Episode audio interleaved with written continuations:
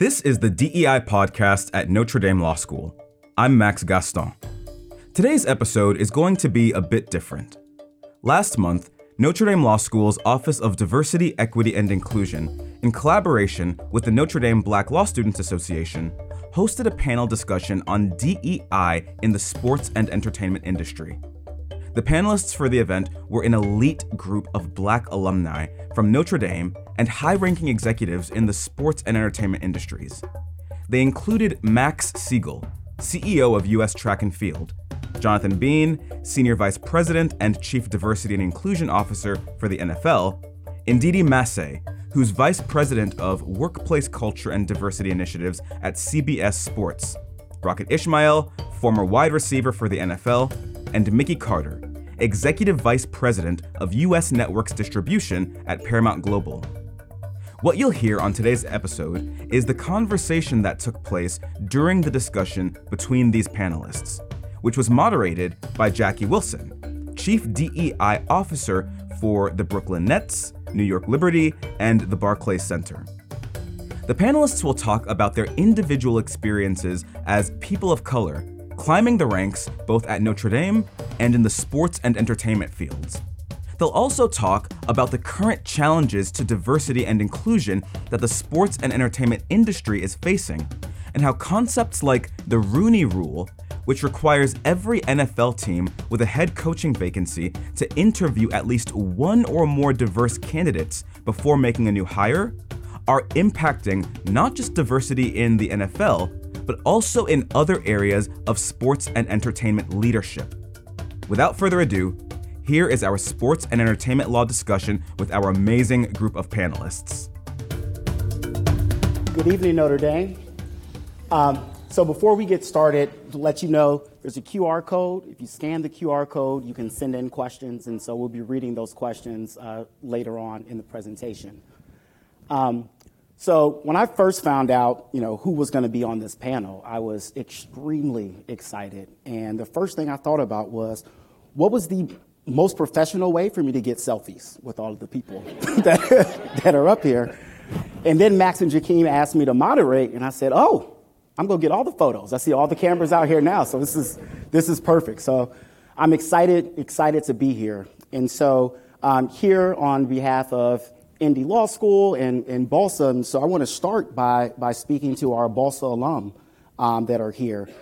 Uh, Notre Dame feels and looks totally different um, than it did, at least when I graduated 15 years ago. And I mean, yes, we have new buildings, but I mean, Notre Dame looks totally different um, than the school that I, that I graduated from. And so, Ndidi, I'll start with you.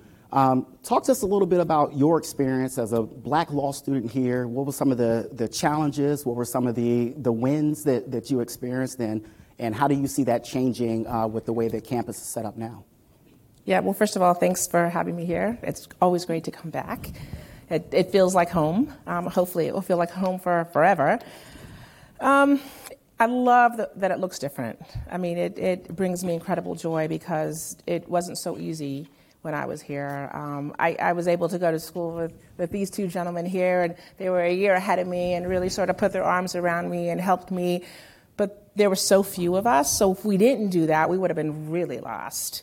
Um, but listen, my job and my passion is DEI, and, and representation matters, opportunities matter, access matters. And I think the only way you do that is with intention. I mean, we have, you know, well, Black Dean, I mean, amazing. Um, and just sitting and talking to some students a little earlier today, just it really gives me inspiration and hope. And um, you know, listen, I was supported here. Our numbers were were small, but we were supported. We were definitely family. We helped each other. I mean, it's crazy. I, we're a little older than 15 years because a little farther back. I'm not going to give the number, but um, we're still friends. We still support each other. And, um, and I think that that's something that I would encourage all of you to do is you never know, you never know, you know, what people's future careers will look like. Stay in touch, be supportive. Um, and I'm happy. I mean, I, I, guess at the end of the day, I'm, I'm inspired and I'm thrilled that our law, that the law school looks different and it's it's better. Listen, representation matters, diversity. There's data that shows that diversity produces better product, and it's how it should be. So, I'm happy. Nice, Mickey. You know, I'm overwhelmed when I come back. It, it really feels like that I'm in a different place in terms of not having the same uh, ability to get from point A to point B. Uh, and that's cool because it's beautiful and it's wonderful and it and it shows progress. I really have to echo some of Ndidi's comments. Um, we were small, um, but we did feel, at least I felt, uh, supported both by my fellow students uh, because I think that's what having small numbers hopefully does for you, uh, and it certainly did that for us. Uh, but also by the school. You know, I, I was telling the story um, to uh, to a few people earlier. Uh, we were really small, and it was noticeable, and we knew it, and then the school knew it, and so we, you know, spoke with the administration about that issue, and uh, we wanted to understand, since we didn't handle admissions, what they thought were some of the issues, and they were honest with us about what they thought some of the issues were, and then we were honest with them about what we thought some of the issues might be, and we developed a plan for how we could work together to try to attract more more uh, African American students. Um, and we and we literally did that. And I mean, I was I was amazed to hear that you know BALSA is, is the largest membership that it's ever had currently. Um, that's super encouraging.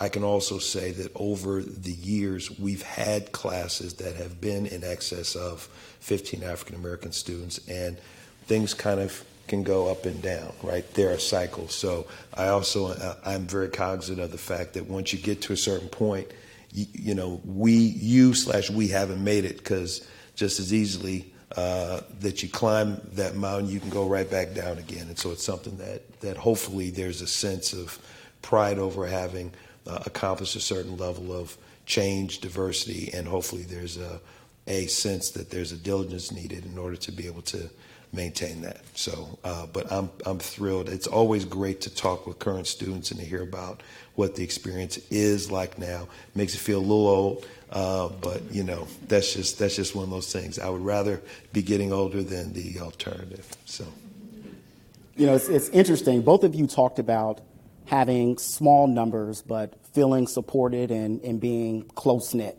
Um, Judge uh, Briscoe Clark, who's in here now, like we talked about this before. Um, you know, when we were here, the numbers were so small that BALSA, HALSA, ALSA, like, were all the same group. Like we just had different different agendas. So Tuesday was BALSA, Wednesday was HALSA, but it was the same 20 people going going back back and forth. Um, and we were a close knit group. And so what I, what I like is with the numbers being bigger, the group still feels close knit. It still feels like family. It still feels like support. And you know, Max, like you, you liked it so much. You, you did this twice, so you're you're a double domer. So I'd like to hear about your experience. You know, coming from you know as an ND undergrad, and then how that experience either differed or, or was the same uh, when you came to law school. Yeah. So so in all honesty, I struggled as an undergraduate. So, and I left here not really knowing what I wanted to do, and I took some time off. Uh, and so when I came back to law school, you know, three years out of Notre Dame, all the things I probably hated about the school were the things that kind of guided me as I started my career and all the values that I learned. Um, it's funny, we were standing backstage, and I have a, a picture of Rocket, Ndidi, Mickey, and myself, and Kevin Warren at his house when we were students. And we're all still friends here today. And I think that, you know, the bond that you form when you're here, um, the values that you learn when you're here are things that stick with you your entire life. So when I came back to law school, it was with a purpose, and I think that I remember Dean Link saying us our first uh, our first meeting that we build Maseratis, that everyone has the unique ability to make a contribution to society if you work together uh, and understand what your value was. And I was halfway skeptical about that, but I find that to be entirely true. Um, that if you go about your work and you try to impact your organization or your industry and ultimately culture, you know, you get a lot of reward out of your job. Uh, what I will say is, you know, Notre Dame forms a different kind of lawyer, and I think one with substance and credibility. And, and I have to say, for me, I'm incredibly proud that Dean Cole is here. Uh, not only is, is, does representation matter, but we have someone who is an incredible scholar who has credibility and is transforming the law school right in front of our eyes. And so for me, uh, my law school experience was incredible. And as I tell a lot of people who come here, the network that you form and the support that you got here, it continues on professionally. And I don't care what I'm doing. If a resume comes across my desk and someone has a Notre Dame affiliation, I'm going to stop and take a look at it. So law school was tremendous for me, and I'm glad to see uh, that we're continuing to grow and diversify.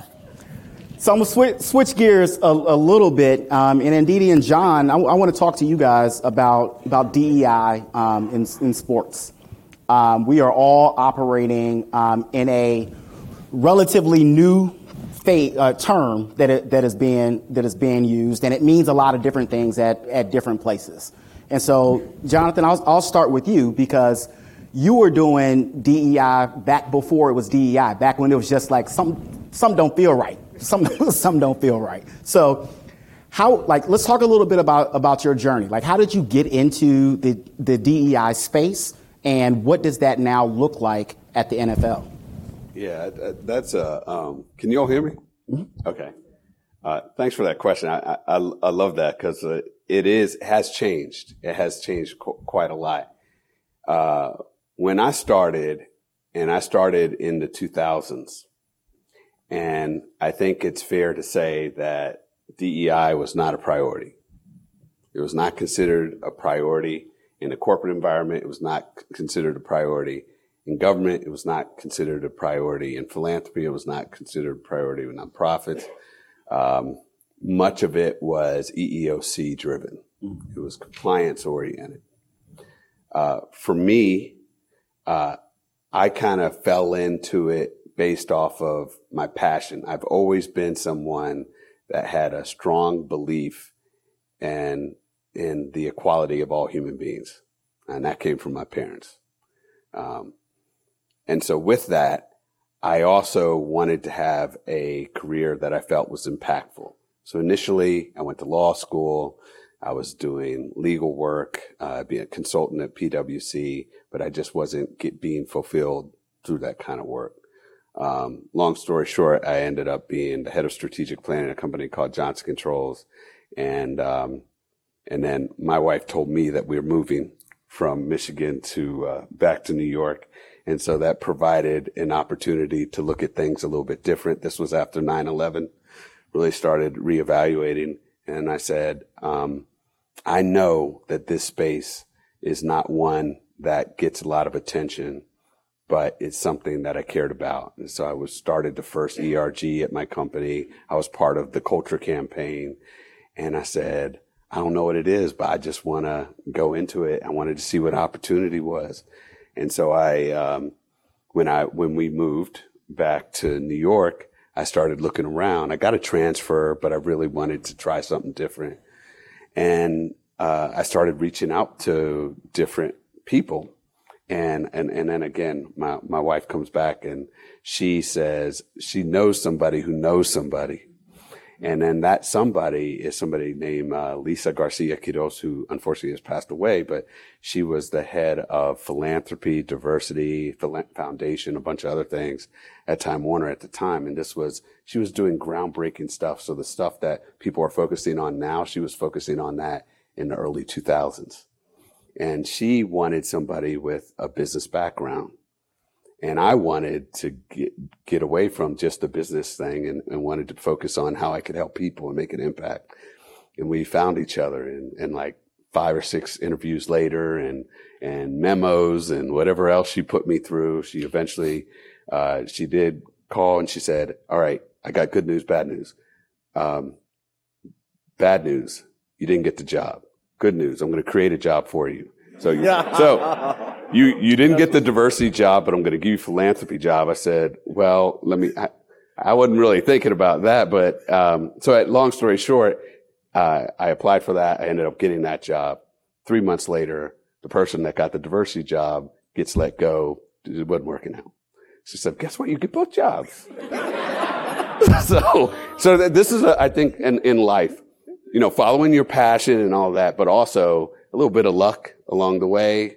And this, and then around this time is around the crash of 07. Um, so it was a very difficult period. So I was like, am I going to get let go? Because again, this was not prioritized. Um, I did not. Uh, we were able to build up DEI from scratch. Time Warner was doing things that I think a lot of other organizations aren't doing. Today, if you look at Discovery Warner Media, I think that's what it's called now. Uh, uh, they've got around 50 people on that team. Uh, it just goes to the commitment. And I'm proud to say that, hey, when, when there was like one person, uh, me and Lisa, we were able to get to the place where the company felt it was that important and, uh, fell in love with the work, fell in love with the work. I like working with people. I, am a strategist by nature.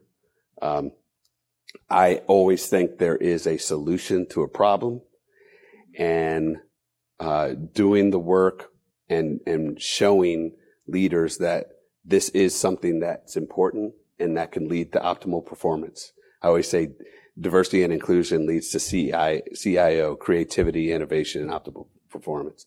With that said, uh, I ended up having a wonderful eight years there and I've uh, been doing it, doing it ever since. And in the meantime, it went from compliance to then a big focus on diversity and really drilling down on what diversity is and trying to really uh, push that. But there's certain there was no inclusion, there was no equity, there was no belonging, there were no other words. It was just diversity.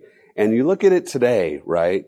And there's a lot of things that led to it. Of course, we can talk about the period of Floyd, but there was a lot going on way before that. So it's evolved. People have become much more educated and aware, and they see that there's the value. A lot of research that has occurred that really tells you the true benefits of diversity, equity, and inclusion.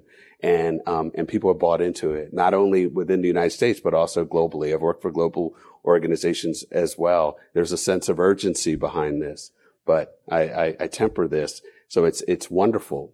It's, it, the platform is at a different place now. Uh, people, like Ndidi are being hired at a very senior level to actually be able to make a difference, to be empowered, to have resources to actually do something and to be engaged with the senior leaders at the company. But let's not be comfortable because this sense of urgency needs to continue just as quickly as, as, as we're getting this, it could be taken away. So let's make sure every day that we're focused on it. But, you know, to me, that's, that's where we're at. I mean, that's a, well, thank you for that, that answer, first of all. That's, that's very insightful. And one of the things that, that you said that I want to hold on to for a second was that they wanted someone with a business background.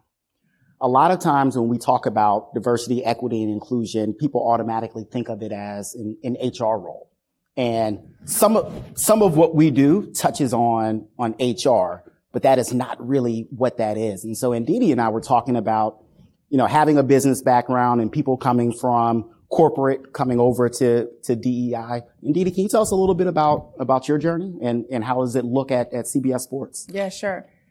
Um, so my journey, I think, really starts my background. I'm not gonna, I'm not gonna tell stories like you did. I, can't, I can't tell stories like he does. But, um, so I, I was an athlete in college. I played softball at Northwestern. I grew up as an athlete. I grew up playing with boys, which made me good, um, and girls. And I knew I wanted a career in sports.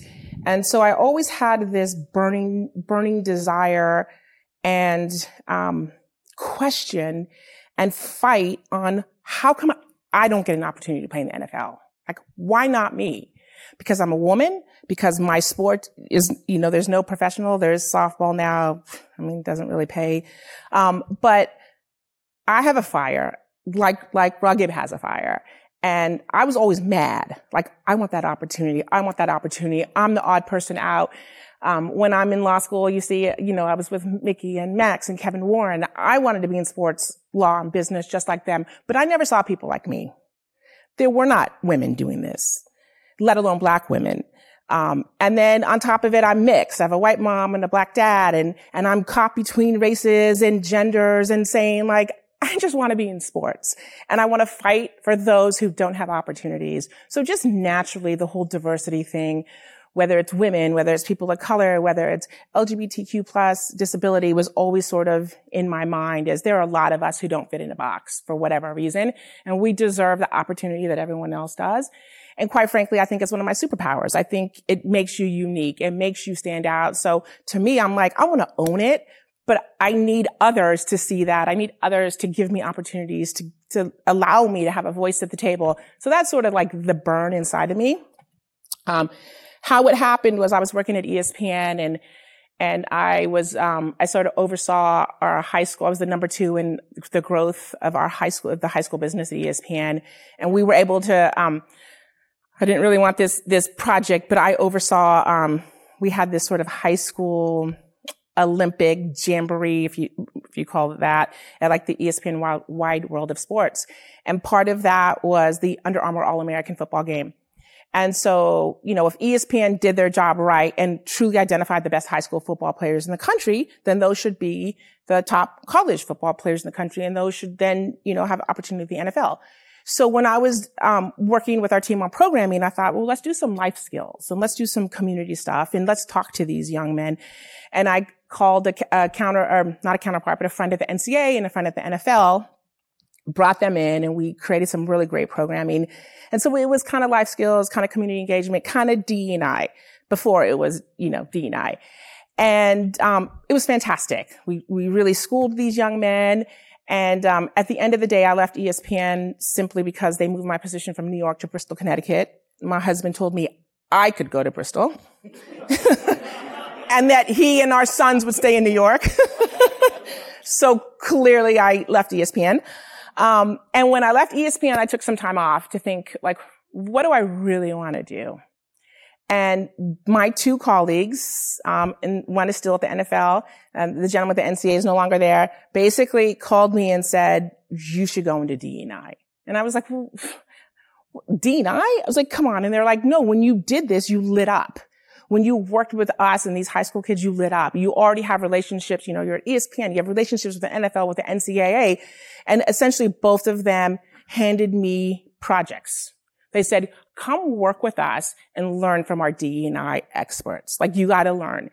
And, um, and again, I went to them and I was like, D&I me? And they looked at me. They're like, black woman sports. You're always the only one in the room. You are D&I. Um, but again, you know, sort of the law school in me and the education in me is I, I'm not D&I. And I think this is one of the problems. You can't just put a person of color in the position and expect them to succeed. It's a, it's a trade. You got to learn it, right? So I went and did some consulting at the NFL and did some consulting at the NCAA and I learned and I learned and I learned and I learned. Um, and then, you know, I actually had to go back and get a real job for a while. Um, so I did some, I also was a, a lawyer at, um, ABC News negotiating deals but I, then I got an opportunity with this organization called RISE, which is the Ross Initiative in Sports for Equality. Steve Ross, who owns the Dolphins, was look, was looking to create this nonprofit to very specifically use a sport as, as a vehicle to advance race relations. And he was looking for a leader. And Steve's pretty picky, as most owners are.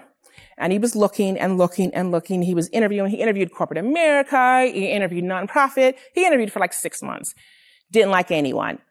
And my particular colleague at the NFL called me and he said, you should meet with Steve Ross. And I said, yeah, okay, multi-billionaire owner. Of course I'll meet with Steve Ross. right? So we literally had dinner and the next morning he hired me to create this nonprofit for him. Um, so the non, I mean, it was my first time to jump into DEI full time with, um, someone behind me who was at a very high level, who had the money, who had the power, who had the connections. Um, probably one of my my biggest accomplishments and most difficult tasks was to create this board. And Steve thinks big. Steve was like, I want the commissioner of the NFL, the commissioner of MLB, the commissioner of NHL. Go make it happen. You know, the president of ESPN, the president of CBS Sports. And wow, it, it, it was, it was a chore and I made it happen. So all of those commissioners are on the board now. I pulled in my friend Max on the board. um, and, and, again, he fit it, obviously, president of USA Track and Field. Um, pulled in a friend of mine from Northwestern who was the chair of the board of the United States Tennis Association as well, because we can't have a D&I board with all white men, right? I mean, that's not, not happening. Um, and, and quite frankly, they deserve to be there, right? They're there with the commissioners and we're, we're thinking large scale on D&I. So that's really, that's really my, uh, my experience in a nutshell. And I was able, I'm lucky enough and blessed enough to be able to roll in this experience, this passion into my new role, um, which is a year and a half at CBS Sports. And, and I'll just say that I was a journalism major undergrad. So it's really for me, you know, it's where I, I should be. Um, right now. And instead of the business background at CBS, they loved that I was a lawyer. They were like, and you're a lawyer? Like bonus, bonus, bonus, bonus. How do you understand diversity, equity, inclusion without being a lawyer, without having some understanding of of legal, a legal background? So again, I, am super blessed to be in this role. And, and I agree with you, Jonathan. We need, we need to keep it going. Um, obviously there was a big, you know, burst after the murder of George Floyd, but we need to keep this moving forward. And, and I think that I'm also love my job because I'm positioned correctly. I report directly to our chairman. So I have a D&I lens in every single part of our business. So I'm not in HR. HR is my partner. Um, and I have resources because I think that's the key. How you're positioned and if you have resources. If you don't have those, it's pretty difficult. If I could just chime in Please. quickly. I mean, I, I love everything that they've said, and obviously they are very accomplished DE&I professionals. But I was sitting here thinking about the fact that, you know, part of the reality is that they are they are, you know, they have a lot of experience in, in the DE&I space and do a fantastic job trying to help move organizations forward. Um, but really, all of us, hopefully, work in DE&I every day, right? I mean, you know, from the point that you leave law school, you know, while you're in law school, at the point certainly that you leave law school and you go into your first job. I mean, I, hopefully, this isn't your experience. You know, it was certainly mine. I know it was many of ours 150 years ago, back when we were in the same spot you all were in, where we were, you know, walking into settings, whether it was as summer associates or our first law firm jobs or uh, organizations we were at, where we were the only, right? And so while you don't have power to make policy changes at that point, you aren't hiring, you aren't in a leadership position. Just your presence there is helping to advance and to forward a DEI agenda based upon just how quickly that you find your own voice by your actions every day, uh, how you do your work. Uh, you are setting an example, and you're and you're helping to uh, you know change people's minds and to really help people gain understanding that they may not have. So much of the of the problem uh, problems that I've seen in the space over many years working in corporate America is just ignorance. Um, and so you start there and then you move into higher positions where you do have an ability uh, to make some choices, make some uh, decisions, find a voice to have dialogue about issues that then starts to make some changes. It's not systemic changes necessarily at your company level that I know that these guys do. But, you know, if you have enough people within an organization who are doing DE and I work every day, then that's what helps move the organization forward. Uh, and it can't just be people of color doing that, right? Yes. So, um, couple things. So, so Mickey and I were in um, academic advising for student athletes when we were here, and Rocket was our student, and he hasn't changed a bit. Same stories. so, so he was amazing then, storyteller, still is now. Um, and indeed, Dee Dee was angry in law school. um, I just, I'm going to attest to that. Um, and that hasn't changed either. No, but you know, it, it's interesting listening to this. And one of the things that has frustrated me about the conversation. So I, I have two roles. So, so I run the national governing body for Olympic sports and track and field. And then I own a NASCAR team. And I got involved in NASCAR when Mickey and I originally, we represented Reggie White in the NFL. Reggie was one of my best friends. He retired, got down to Charlotte, North Carolina, and he said, Max, there are so many opportunities for women and people of color in NASCAR. I'm like, you're calling a black dude with a Jewish name, tell him to be in NASCAR. There are no opportunities for women and people of color in NASCAR. Uh, so we, so Reggie, Ronnie Lott, Eddie DeBartolo, myself, we went out to buy a team. We found one. We were going to make the announcement. It was going to be the first majority minority owned race team, and then Reggie passed away.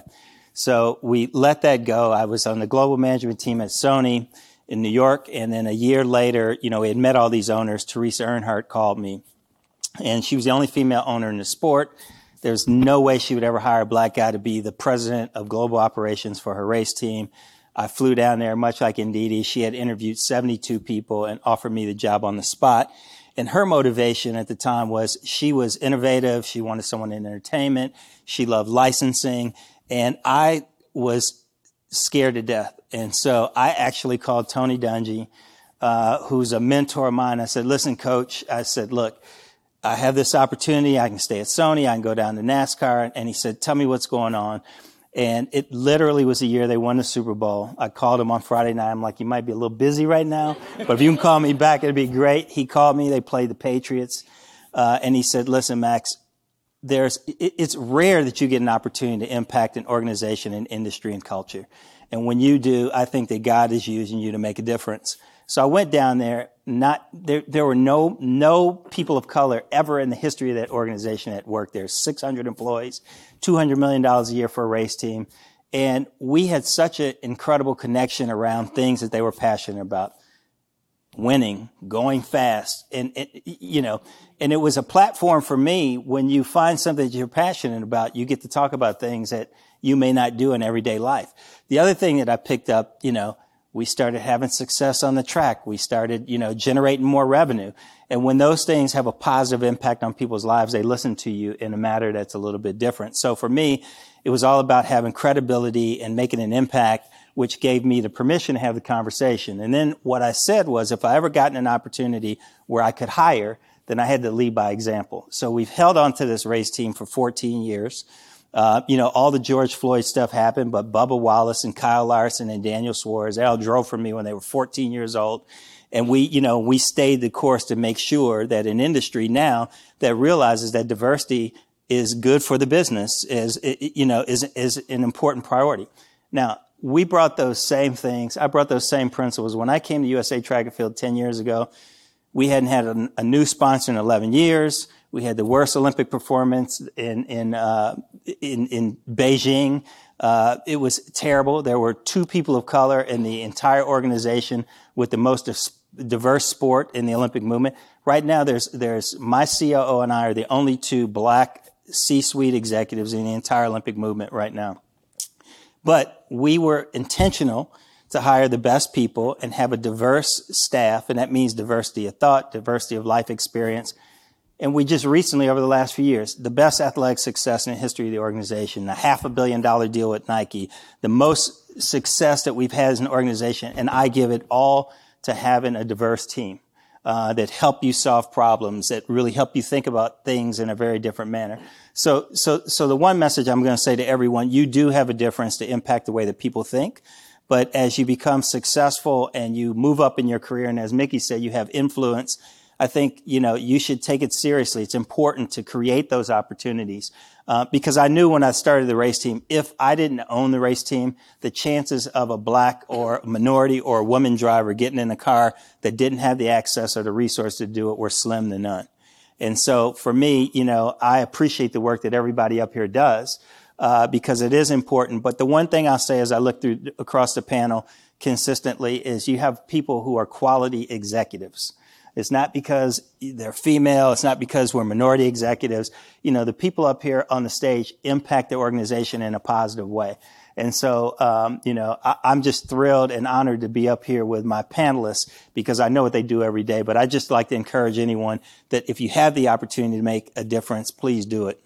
Let me just grab the mic right quick because I was there for a lot of that stuff, and Max is being a little bit modest. I will say that one of the things that I've always admired and one of the ways that my big big brother here has always uh, had a strong influence upon me is that this is a person who has always sought out uh, big challenges, not just little ones.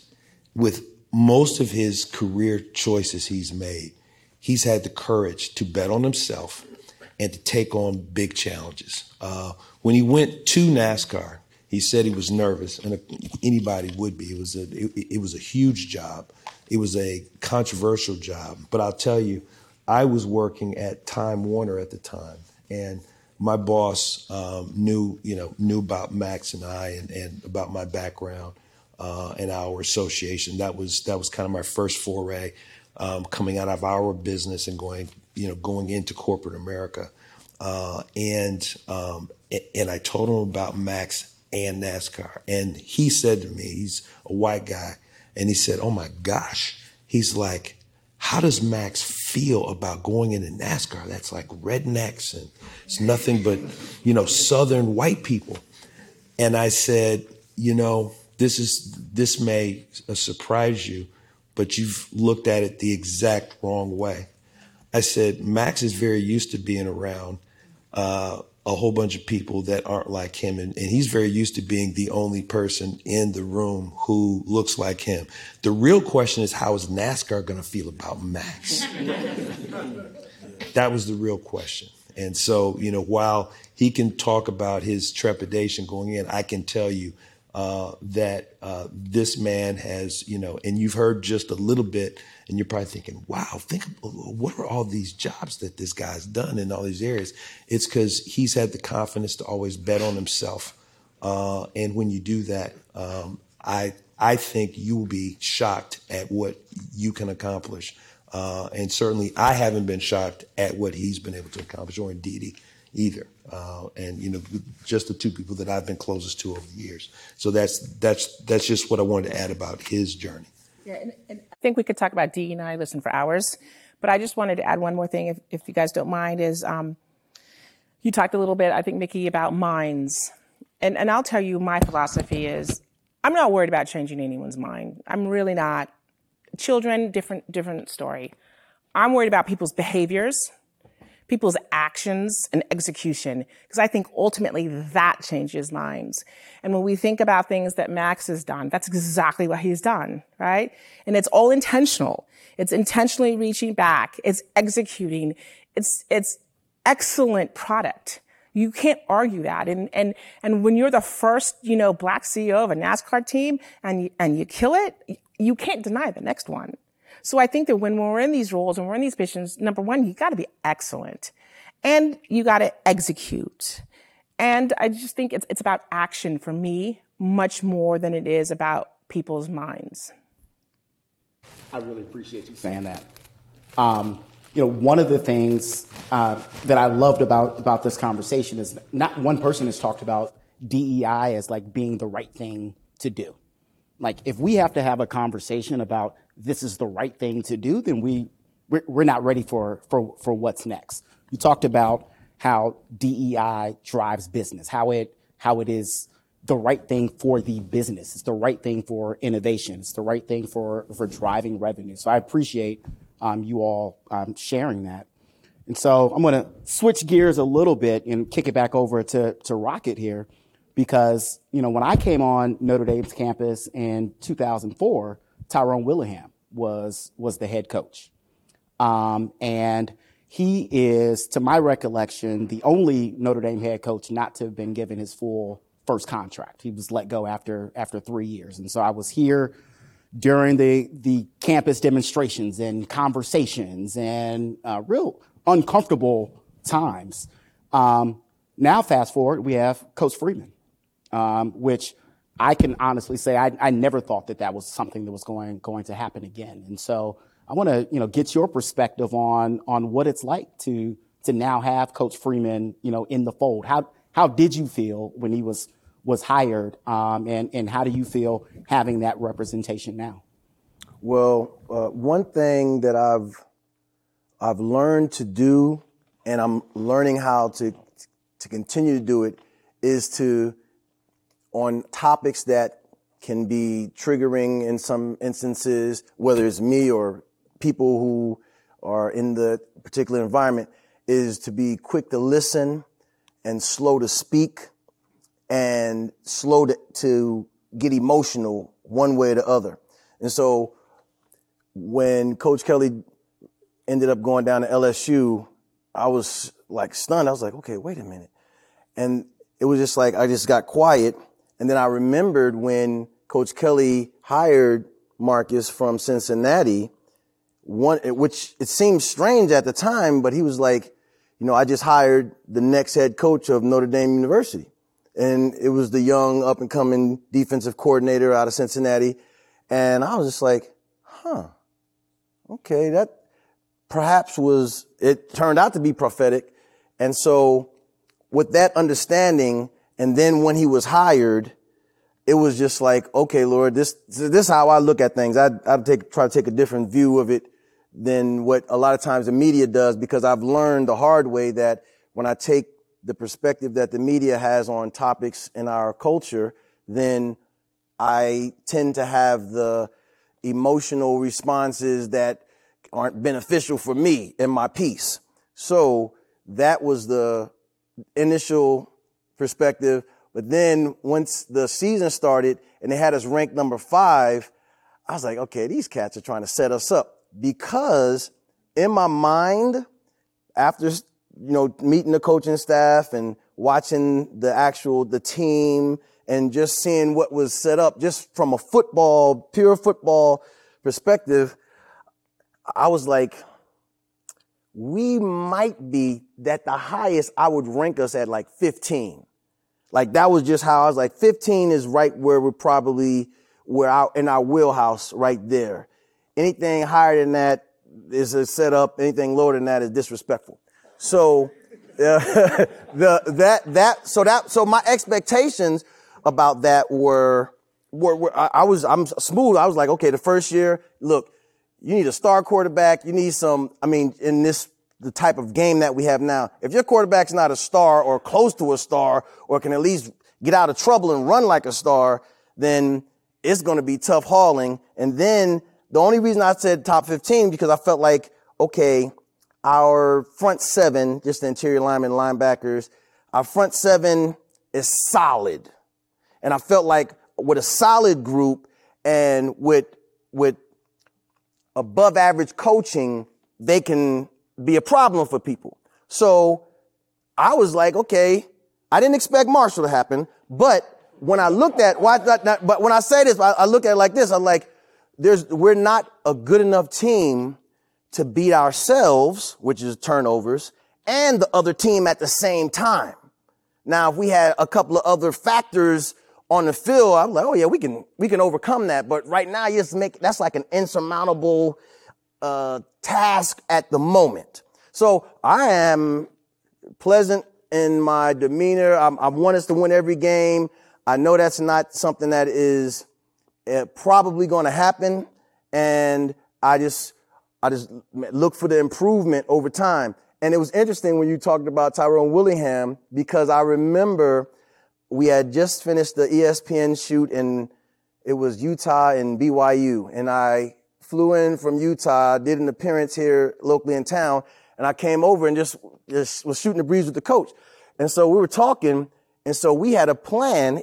As we started talking, he's like, hey man, I want you to come in this summer and I want you to help the receivers and this, that, and other. I was like, yeah, man, this, this, that, other, whatever. So we had this plan together and that was like uh, Sunday and I fly home and then I guess the next day they, they, they fired him. And then I was like, oh, it like, it shocked my system. And I was like, wow. And, and then, but I was very angry and I was like, my first response was, man, they, why they do this to the brother? They let other people have a chance the same as they should give him the same chance they gave everybody else. And I was just like, ah, because I was still young. And the next show, we were in Atlanta and I couldn't, I could control my emotions. I didn't want to control my emotions. And we were on the set and they asked a question and they were just like, um, so for me, my grandmother told me when you do something wrong or if someone does something wrong, the Next step is to repent. You just, you, you're doing wrong. The repent is in action, just turn and go the other way. And so when they asked me on the set, bro, I got biblical on them cats. I was like, hey, hey, I don't know about the next coach or whatever, but they like, what does Notre Dame need to do right now? Man, Notre Dame needs to repent. This is wrong. Somebody help me. No. so, so, so it was like, those are my two perspectives. And I'm a little, uh, I, am a little more seasoned now. So, um, with Marcus, uh, I'm pleasantly surprised. But now I'm, I'm also not the guy that just because somebody's black that they need to be the coach because I know what it's like, man, when you don't, if somebody isn't, doesn't have the, um, the acumen, if, if, if they don't have the, the skill set, but they look the part, man, that's almost worse. So I don't like that either. So I'm just saying, I, I feel like we're good. And I feel like he, and, I, and I, for me, this, one of the smartest moves was the fact, because he looked shook that doggone bowl game. Man, he was on the sidelines. I uh oh, this cat, boy, this is fish out of water time. But I love that he went out and got another head coach. He went out and got Al Golden, who just came off a Super Bowl uh, run with the, the, Bengals, who was a former head coach in college, and is at. So I was like, all right, yes, he has to have somebody on the staff who can come in, and he's older, and so he can come in and say, okay, look, this is how we look at it, this is how we do it, this is how we handle this, this is how we go forth. Just being in that position before, you need a mentor, somebody that's been there before, you know. So I think all the ingredients are in place. Everything is is set perfectly for him to be able to succeed and just pump the brakes if anybody's out here is panicking or like, oh, he's got, he's not going to be here much longer. No, just relax. Everything's going to be fine. Everything's going to be fine. So, so I'm, I'm going to give you a parent's perspective because my son just graduated, it played here. And uh, I'm going to tell you what's interesting when you look at Rockets era and you had Coach Holtz, there was a culture that was built, a culture of excellence and there was a culture where people's lives were transformed while they were playing. So I don't think that you should ever sacrifice excellence. But I remember when my son got the news that he was going to be the head coach. And I found that it's hard sometimes to transition from being an assistant or position coach to being a head coach at the same institution because you have a different kind of relationship with your players. Um, but I can tell you that all the offensive linemen, they were all ecstatic. And so for me, I'm looking at what does college athletics really stand for? Yeah, you want win championships, which is critical to keep your job. But at the same time, do you come out of a program a much better person for the rest of your life than when you went into it? And I struggle with that. And I have a daughter that plays Division One volleyball. So, so you know, uh, so what I think about the coach right now is we got to give him enough time to build his culture, to put his team together, and, and and make this the place. I mean, he's proven that he can recruit you know, and I think that we'll have the talent here, but I just ask people to have some grace uh, in giving him an opportunity to establish what his football program should look like. Yeah, that's, a, that's a very good point. Um, and so, you know, when we were, you know, I had a, a prep call for this this panel with uh, Jakeem and, and Max, and I will say that we spent 90% of the conversation talking about what I want to talk to you about right now, Jonathan, is that, that Rooney rule. And so this this transitions really nicely, you know, into that. And so, yeah. one, I want you to just explain what the Rooney Rule is for those who who may not know. Uh, but but my real question, the, the real question that we were debating was, does it work? Yeah. Again, uh, another good question. I, I, would say just for the the Rooney Rule, and for those that um, don't don't know what it is, uh, the Rooney Rule is was initiated in it was created in 2002 is initiated in the 2003 season. The reason why was there were two coaches at the time that were let go even though their uh, team had a, a good record. And also when you looked at overall the number of black head coaches in the league it was really low.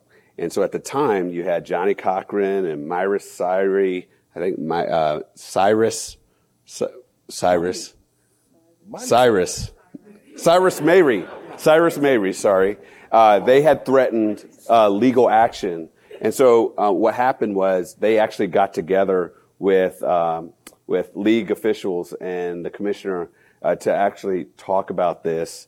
Uh, as a result, um, Dan Rooney um, was the real initiator of what we call the Rooney Rule. And at that time, what it said was that whenever there is a head coach opening, that uh, there was the requirement that at least at least one person that was going to be considered be a black candidate.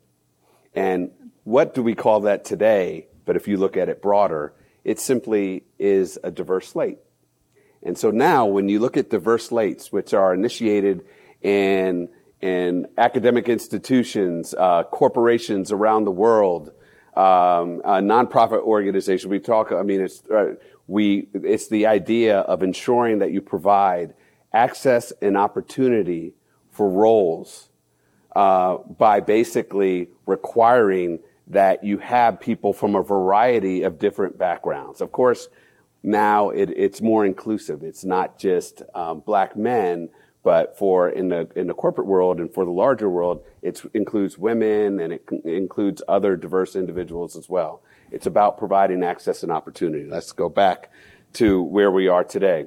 We've now evolved the Rooney Rule to um, make it better.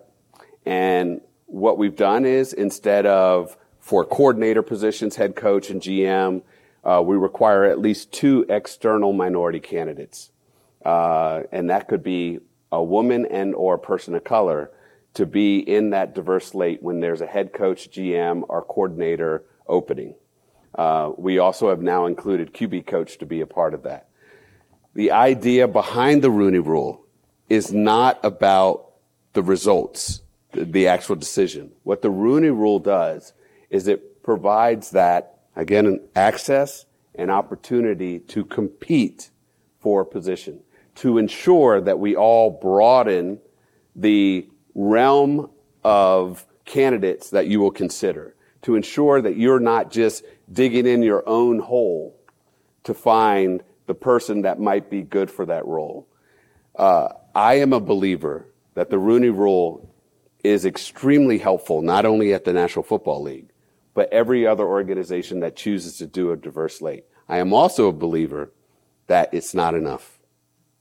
We have to do way more than the Rooney Rule. And that's unfortunately what happens is people have this thought that the Rooney Rule has, it equals, um, ensures that a person of color gets hired for the role. That's not what it's built for.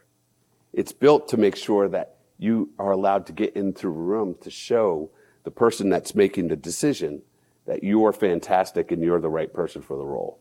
It does not stop bias. It does not stop uh, side connections of saying, oh my gosh, I had a great golfing outing with this person. I just love this person. It doesn't stop all that other thing, all the other things which prevent equity. What it does is provide access and opportunity. So then, what are the other things we need to do?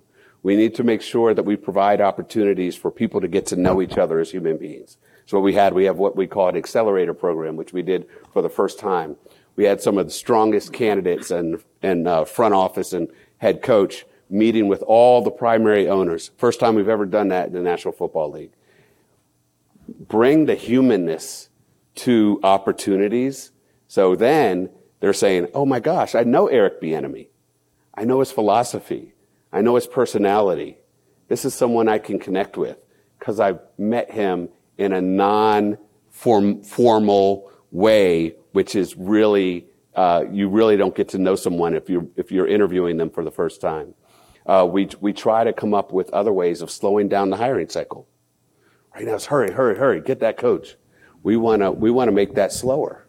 Um, so you have to come up with other creative ways that's best for your industry. And so for us, we, we have the frustration, because I do believe, I, I think it's absolutely fantastic that you have a black head coach here. And I think that means everything because you know how many we unfortunately don't have that in many major schools today. Um, so that there, that is important, but let the, the coach has to perform, but we also have to give black coaches and diverse coaches the same leeway that other coaches have been given historically. And we, and, and we also have to give that grace and let the, let him build his team. And just as we would, if we were in that position, allow him to create that philosophy and, and, and get the right, the players that he wants to then create the results that Notre Dame is, is used to. So for me, there are many, and We've had, we've had many players and we've had many coaches and we've had others that have been very critical of the Rooney rule. But I think what that is about is not fully understanding what the, what the Rooney rule can do or what a diverse slate can do. It does not go, it, at the end of the day, we still have to work on the decision maker. And that is training, uh, bias training. That's the human human connection getting to know people before the opportunity is even available, and other creative ways to ensure that there is equity in the process for everybody. If I could just comment quickly that, you know, and, and you know, I, I, agree with everything he said, John. John you know, it's, uh, you know, I think that um, the Rooney Rule has never been the problem, right? Obviously not, right? I think that if you want to look at sports like football or basketball and you draw a comparison with corporate America, um, what I've learned, at least uh, at the companies that I have, that I've been at, um, is that just telling leaders in positions that they need to have a diverse slate um, is is sometimes kind of a trap door for them because there are lots of roles where they're not where people literally don't know how to find people from uh, diverse backgrounds who can do those jobs right? I mean, I, I'm on the Global Diversity Council at our company, and I've and that's made up of a bunch of the leaders uh, and the division heads of our company, and it's kind of a safe space where we can talk about issues, and it's and it's diverse executives and it's white executives and it's you know female executives, and we get in a space where you know people feel comfortable saying, "Listen, I'm going to be honest with you. I want to hire more a, a, diverse candidates. I don't know where to find them.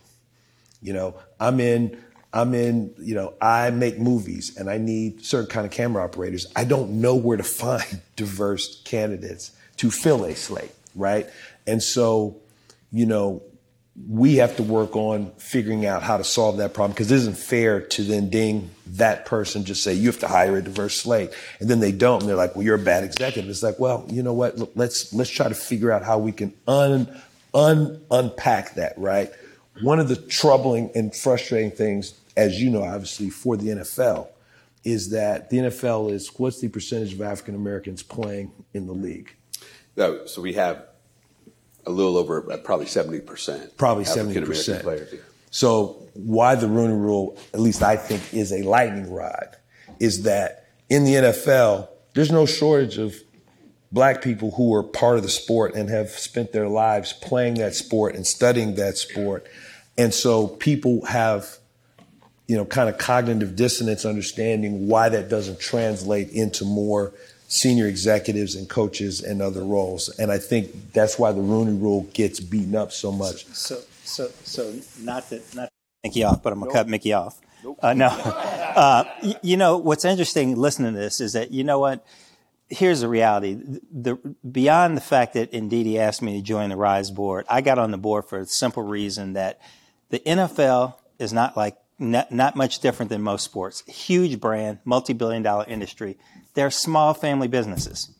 There are 32 or 30, 30 billionaires that control it. So it's not the same as General Motors where you have all this corporate compliance and this, you know, reliance on, you know, public perception. It is some, but you're trying to convince 32 billionaires that it's important to hire people of color to make their lives and their business better. And so, so as interesting as a human being as Stephen Ross is, uh, the one thing that was fascinating to me is it was really simple, and it came after he had problems with the Miami Dolphins. And he said, listen, sports is a unifier, and we have to get with people and change their mindset at a young age. So, how do we use this platform to improve race relations, right? And so, he made a comment in a meeting one time, which is fascinating to me. And he said, I'm desperately trying to have, it, it wasn't like, like my friends, but, but my colleagues and peers at the country club understand the importance of diversity and inclusion.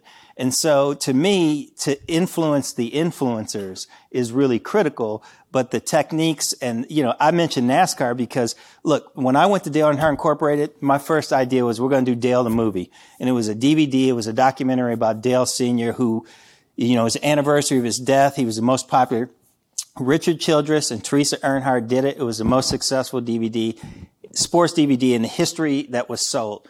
They split a check for millions of millions of dollars and I became Richard's grandson or godson, you know. And so for me, you know, they were passionate about a project, but they saw how my skill set could enhance their life, which caused them to think differently. So I'm gonna go back to Ndidi. You know, it, it is when you, you know, the attitude takes a longer time to affect you know, behavior you can kind of affect.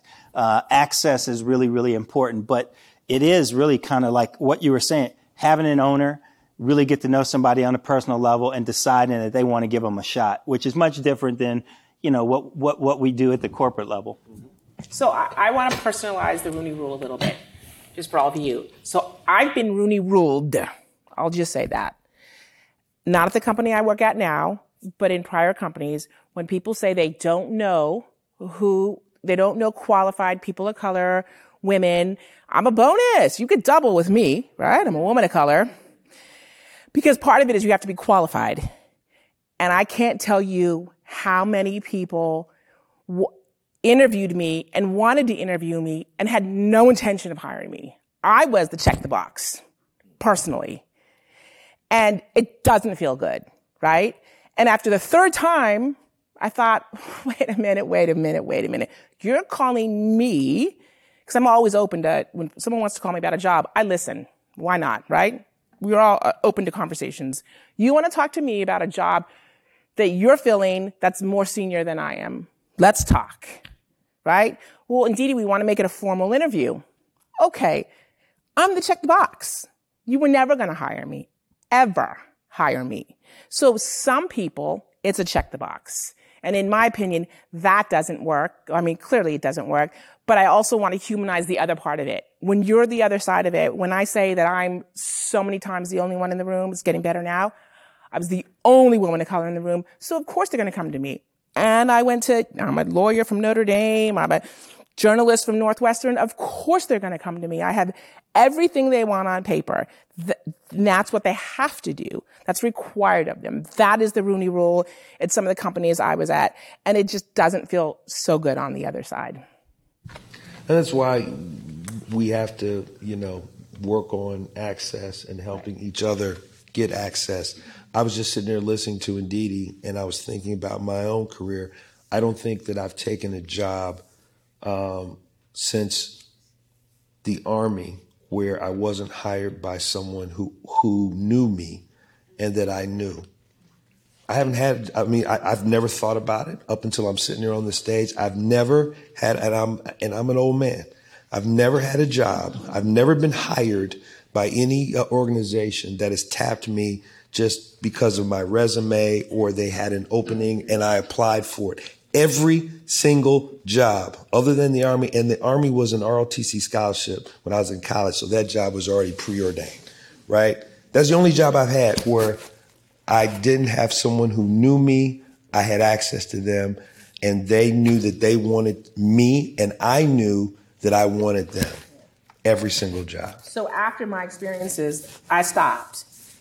And and from that point on, I would only take meetings and only put my name in after I spoke to someone and I knew they wanted me and I knew I was going to at least make it to the final round. Like not that I was guaranteed a job, but I knew I was going in for the final round. Otherwise, it makes me look bad. Like, why can't I close a deal? Like, how come I'm not getting the job when when the job was all, always taken? So, to your point, you know, after that happened to me three times, that it's a blueprint. Yeah, you know, I'm just it's just an observation, right? Right. I mean, I would hope that we can all apply for jobs that are open and hope that we get a fair shot. And I think that with the work that is being done, um, that that's changing. I, I'm just making an observation uh, that that's not been my own experience. Now the good news is that I've gotten some good jobs over the years. So, you know, so what we do and if we have access and if we have people who are supporting us and helping us meet people and people putting us down and giving us the opportunity, it's really about opportunity. And then what happens after that? You win some and you lose some. Um, but again, I think that Max's point is well taken. Why the NFL a Rooney Rule is such a a hot topic lightning rod is that people look at the at the brown faces in that league, and it's hard to understand why that doesn't translate. And Max has given us, you know, Max and John both have given us reasons why, but it doesn't make us feel any better. Yeah, I mean, I think it hits to the core of the issue. Is at the end of the day, what we still need to do a lot of work on is the point of the decision and how we can ensure that that is fair and equitable for everyone. Um, you know, I think a lot of people have gone into an interview knowing that you don't have you don't have the shot, and that never should be the case. What, but one thing I, I, do have to say, I mean, I remember Tony Dungy said in a meeting that he was in um, that when he was interviewing with Tampa, um, they were already locked in uh, on someone else for that role. Um, it was and and you know there's a good chance I think what he was saying I don't want to speak for him is that you know he he he was on the slate. He was a Rooney. Um, that person ended up not taking the job. He ended up getting it, and uh, so that you never know what how the process is going to turn out. And and and until we do get that equity, I don't know how long that will go. That will take for everyone. Um, you know, sometimes we, we have to make that personal decision of and and everyone here um, listening of whether you're okay knowing that you may be going into a situation where you may not be getting a fair shot. And I think that's a that's a, a big problem we have in society is that's is that there are times where that doesn't exist and we got to stop that. And once we can do that, these kind of issues can get resolved. And I, w- I would just add to that you guys clearly see that it, this bothered me when it happened to me, but I'm still a proponent of the Rooney Rule because I've seen it work. I've seen it, to your point, I've seen um, hiring managers being pleasantly surprised by saying, wow, like I, I didn't think this would happen. And that person may still have not gotten that job, but that person got the next job so it's, it is access. It's getting in front of somebody and impressing someone. And, and quite frankly, if they have, um, very low expectations, it's pretty easy to impress people when they're not expecting anything. So, um, so I, I am a proponent of it hundred percent. Um, although just not me.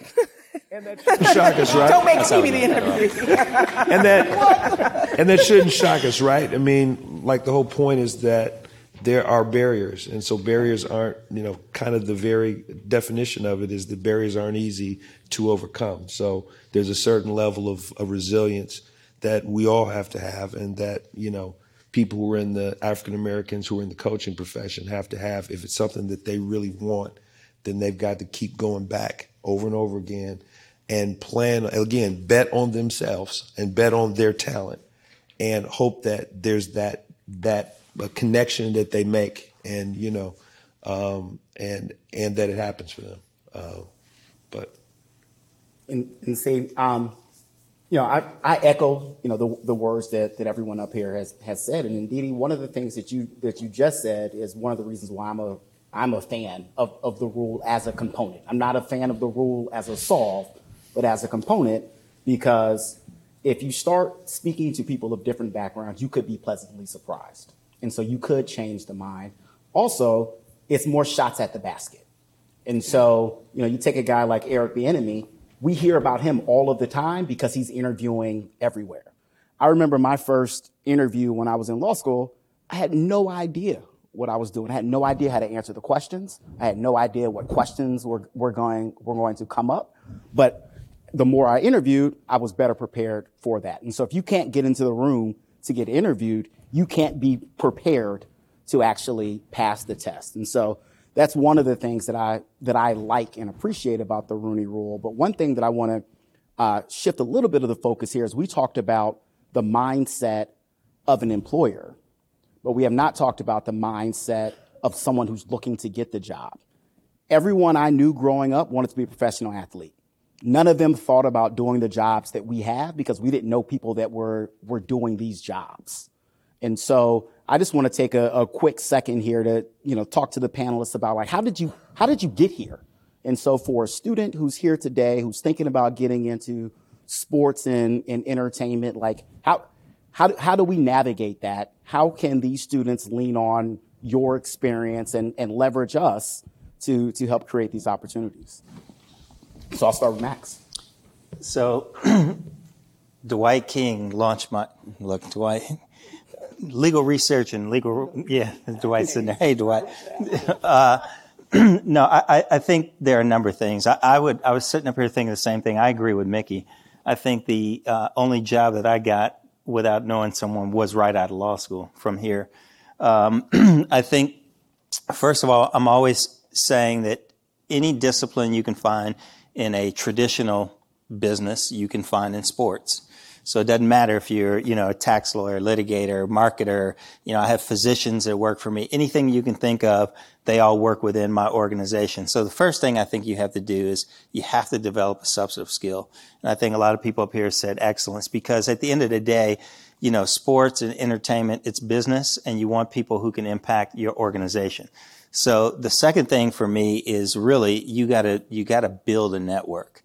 Um, and, and, you know, you got to have all those things. You got to be resilient. You got to be persistent.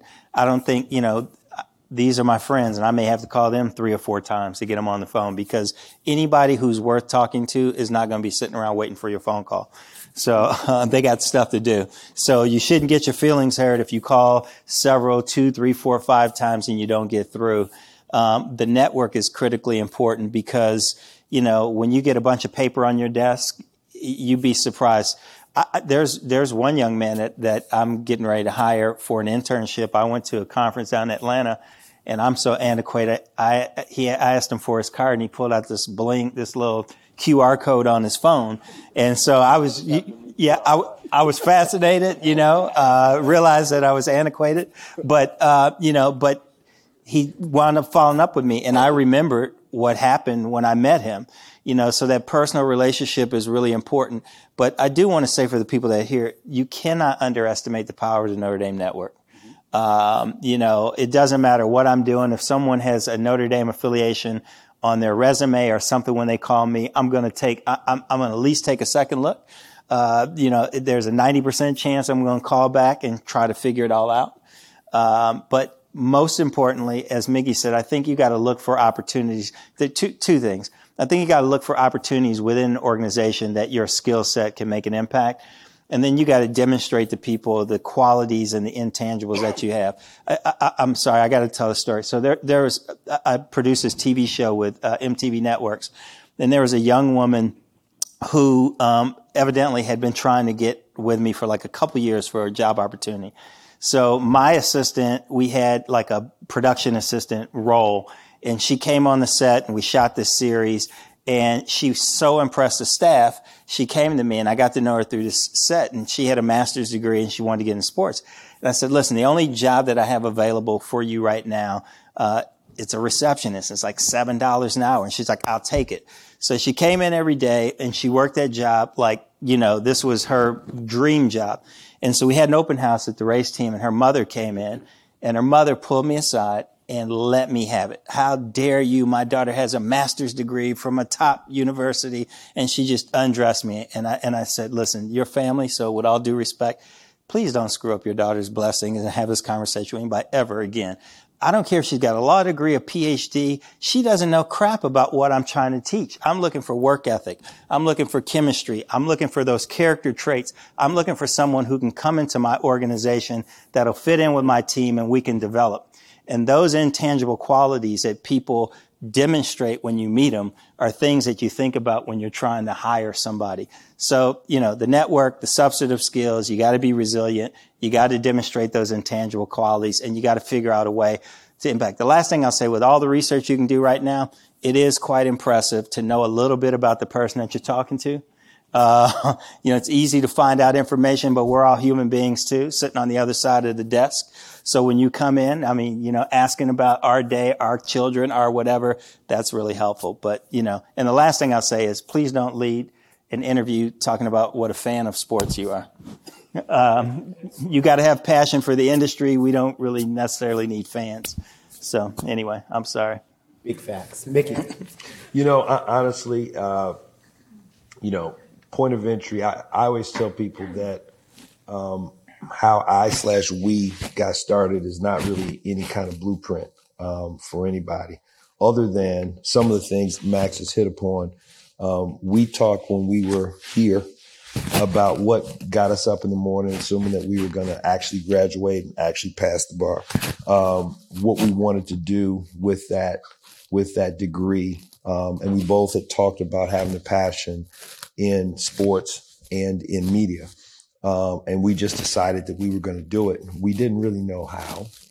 We didn't know uh, what to do exactly. There was no blueprint. It certainly wasn't any class that we took here. Um, but we did know that we had to work hard at it in the same way that we knew that we had to work hard here as students and to uh, prepare ourselves in the best way that we could for going out there and uh, becoming lawyers. We knew that we had to have some skill set, some expertise that somebody wanted to pay us for, right? We knew that we didn't catch balls, we didn't run fast, we weren't going to do those. Well, I was probably fast. We were probably faster then, but um, we knew that our skill set and that the only way we were going to have people take us seriously was to get really, really good at something. And so we just were hoping that if we did that and we knew what we wanted to do and, and knew what we had a passion for, that we would be ready for opportunities. Uh, and some opportunities you can help help create, and some just fall in your lap. And we had some of each. Uh, and so there's no real blueprint, but that's the best way that I can put it is that when those opportunities that we either created or that fell in our laps, we were ready. And, you know, we were prepared. There was nobody who was going to out, outwork us. Uh, we were going to be uh, prepared for every interview, every, every opportunity to sign a client or to get in front of someone and to try to sell them on what we thought that we could do for them. And it kind of sort of worked out for us. So, I mean, that's, that's not a great answer, but that's, that's the real deal. Um, so I would say I, I took the path less, less taken, I guess. Um, my passion was sports. And um, I'm sorry, Dean Cole, but I could take law or not, right? My passion was sports. I wanted to get into sports. And I wanted very, I wanted some very specific locations, some very specific sports. So for me, that mattered a little bit more than um, my expertise because I thought I I'm pretty well rounded and I could do a lot. And as an entry level person, I mean, it's not going to be rocket science. So I'll figure out how to do the job. But let me get there first. And um, when I was a third year, law student. I had, um, I interviewed it with firms like everybody does. I had an offer. This was a long time ago, six figures. And I had an internship offer for the NCAA in Overland Park, Kansas. It was that long ago. It wasn't in Indy for $18,000. And I took the internship, right? So people really thought I lost my mind. Um, but for me, I followed my passion and I knew it would work. I knew it would work. I waited tables at night. These guys knew me back then. I mean, I, I got the question, well, you must be here because you didn't pass the bar. No, I passed the bar. First time. California. It was an intentional, it was intentional.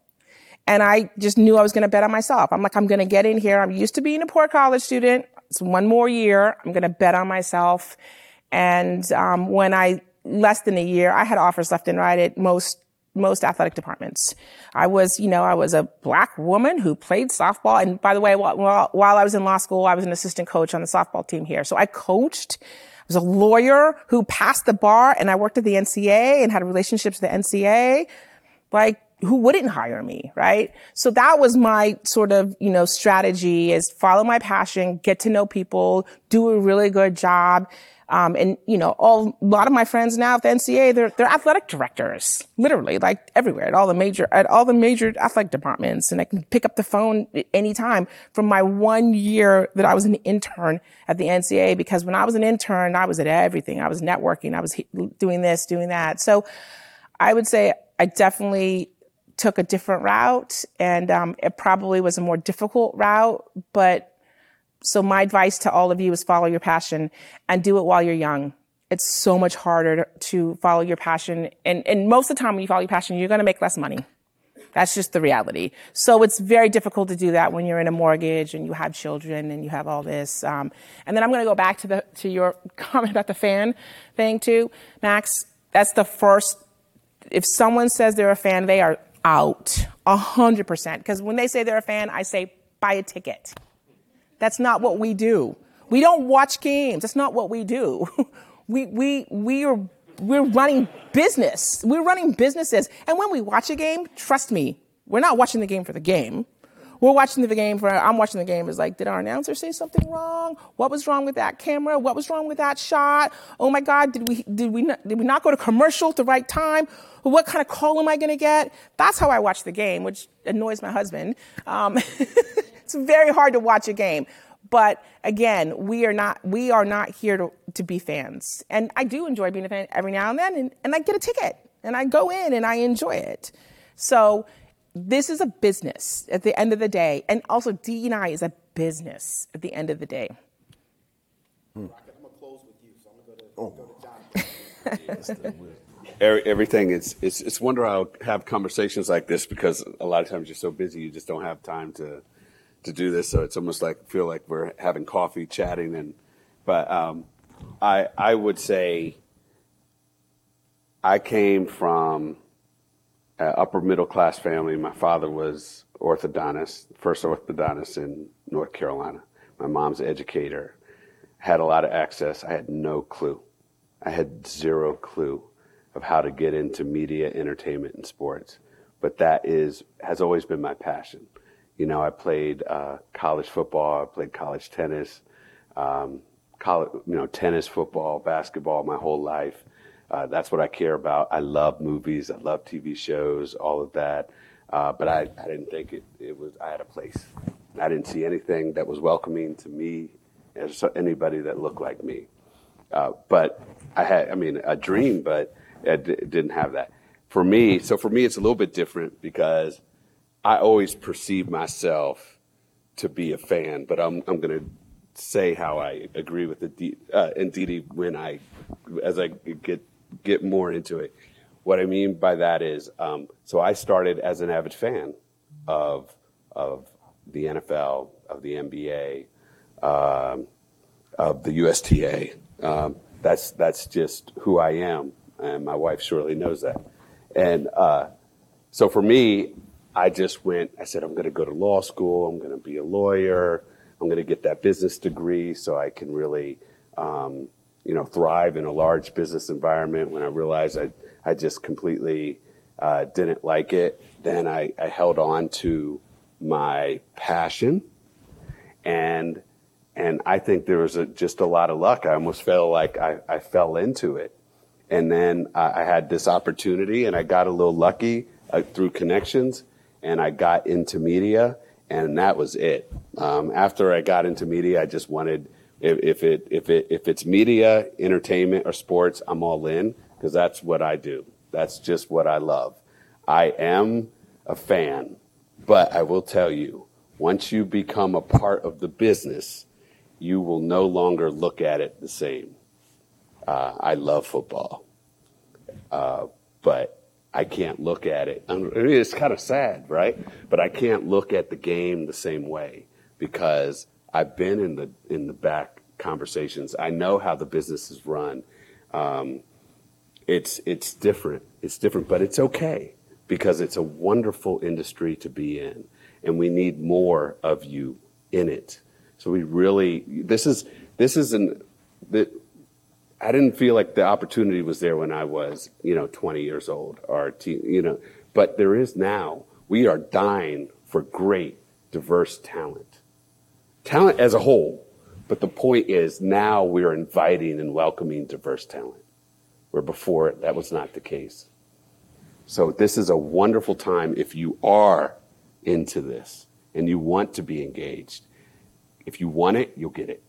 There's way too many opportunities out there. So take take advantage. And it's okay. You might look at the games a little bit different, but don't worry. You're still you're still going to be inspired. You're still going to cheer, um, but it, it, you are going to look at it differently.